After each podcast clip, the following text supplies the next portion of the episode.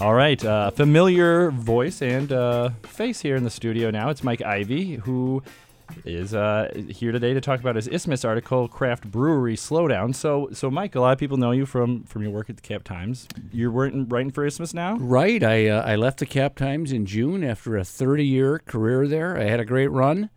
Had an opportunity to get a uh, early retirement package. I mean, it's no secret what's been going on in the in the news business, and a lot of my friends and colleagues have gone. But um, fortunately, my uh, lovely wife is gainfully employed, and uh, so now I'm able to do some freelance and uh, stay at home dad, doing some youth soccer coaching, and um, Not too living bad. the dream. I guess is maybe a good way to put it. and filling in for uh, Mitch Henck down the dial a little bit. done a us. couple of uh, done a couple of morning talk radio things. So I I like to say that I've uh, I found a profession that pays even less than newspapering. Well, we know all about that here. Um, so, uh, moving back to your article in Isthmus, craft breweries uh, slowdown. What I love about this story is, is kind of you're pitting uh, two Republicans uh, against each other a little bit. So this is a real debate that is happening in the state. We have uh, a provision that was not debated, not really discussed as part of the 2011 budget that has had a negative effect on kind of our bread and butter here in Wisconsin breweries. So, so tell us about it. Well, one of the real bright spots, uh, you know, the Wisconsin economy. We've all heard about the struggles to create jobs and generate uh, entrepreneurs and investment.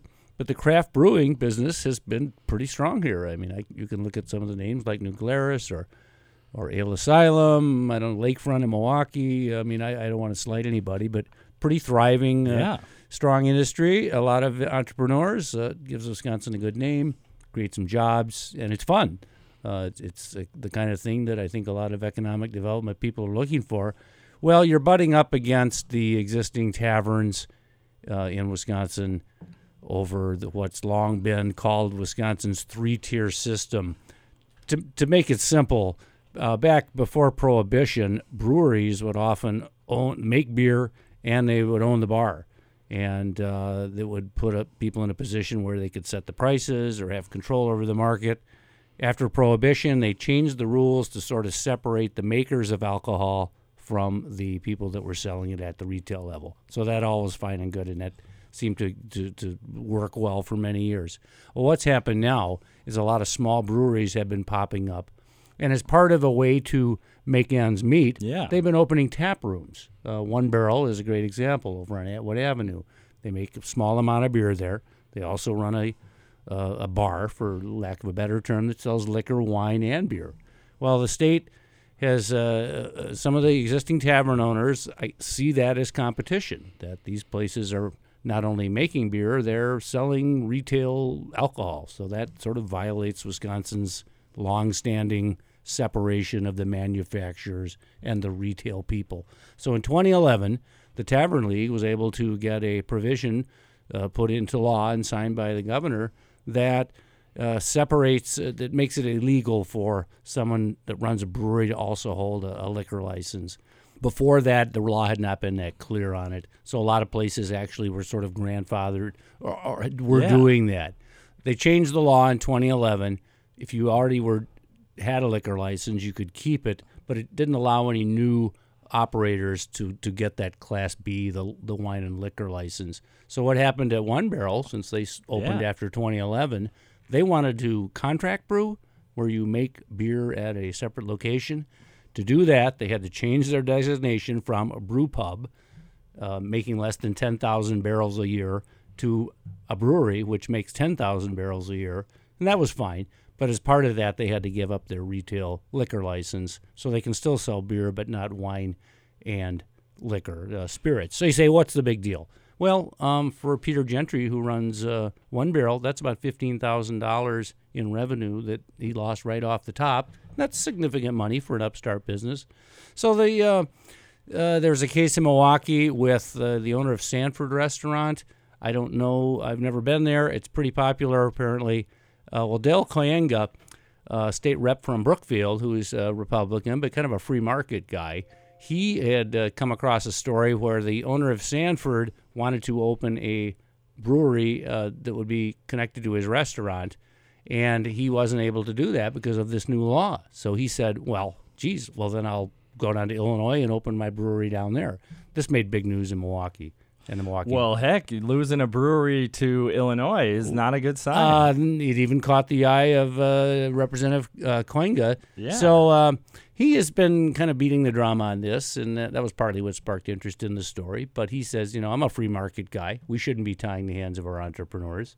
but he's butting up against another kind of powerful lobby lobbyer, the Tavern League. The Tavern League is uh, represents I don't know what was it five thousand Something like that, a lot. Five thousand retailers, pretty well entrenched uh, business, and Wisconsin's got a strong tradition of uh, locally owned taverns. I mean, there used to be a bar in every corner, and uh, these guys are fairly well politically connected. The chairman of the uh, of the chairman of the committee that regulates alcohol is a bar owner in Rhinelander, and so uh, they um, may have a difficult time getting this pulled out of state law.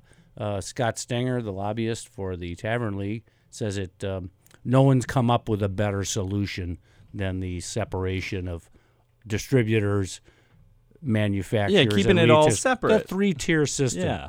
So I, you know, every other state has got a three-tier system as well. Most states passed them after prohibition, and they're still in effect. Um, but there's been some complaints here that Wisconsin's uh, Department of Revenue, which enforces the rules, is not allowing too much flexibility.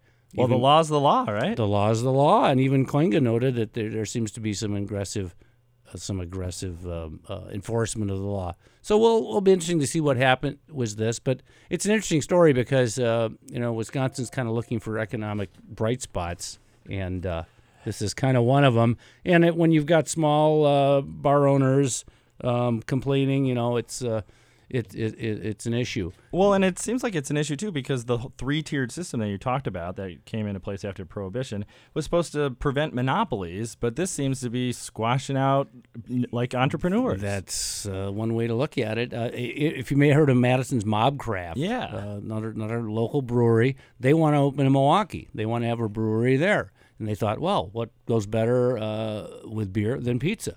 So they contacted the guys at Roman Candle, another Madison business.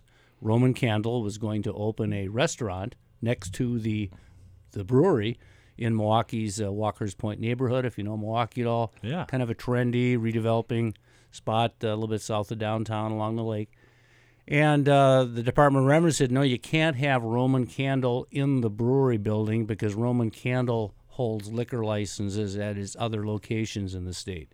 And the guys at MobCraft, Henry Schwartz, I spoke with, the owner, he's like, this is even a, another step removed from us holding a, a liquor license because it's just going to be a, you know, a tenant of ours who holds the license. So they're still trying to work something something out with uh, with the Department of Revenue. But geez, I mean, that's uh, uh, you know, I don't want to toss the opinion out there too much, but it seems like uh, it seems like you're really splitting hairs, and and and it's not like these guys are putting anybody out of business, but you know, potentially. Uh, you know, potentially some taverns could be impacted. I guess if, if more breweries are selling wine and spirits, I generally go to a, a tap a tap room to get the beer that they make. But they make the point that not everybody drinks the craft beers, um, and if you want to bring your uh, somebody in who is having a wine or a, a you know cocktail, uh, that they're not going to be able to go there. Well, and you make the point like Wisconsin Brewery over in Verona, they can't host weddings there. Yes, uh, those are the guys that used to run Capital, and they started a new brewery in Verona, um, Wisconsin Brewing Company, and they wanted to be able to host events there, and um, and it's a beautiful building. So, it sure is. And you can do the beer, but uh, not not the rest of it. So. Um, well, we'll see if that uh, Dale Kooyenga from from Brookfield actually makes some headway on this, and you'll keep us in, informed about what's happening because. Uh, if Wisconsin isn't known for beer and cheese, what are we known for? Well, it, there's an, some interesting stats there that, that the Isthmus put together with some numbers that I gave them, but we're kind of in the, we're in the slowdown. I mean, the number of brewers Yeah. here is still growing, but not as fast as some of the other states. And you know, one reason is we had more to begin with. So when you play with the stats, you know, our our growth has slowed some.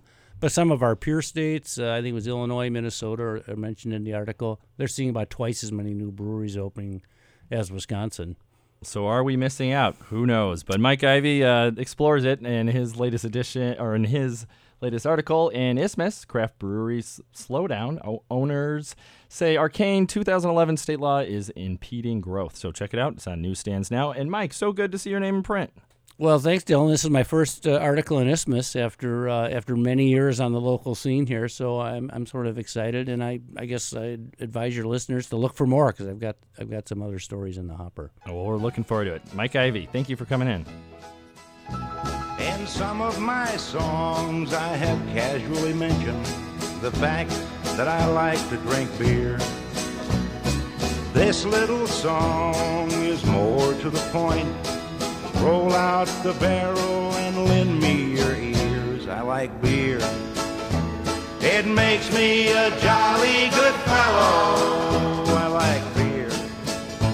It helps me unwind and sometimes it makes me feel mellow.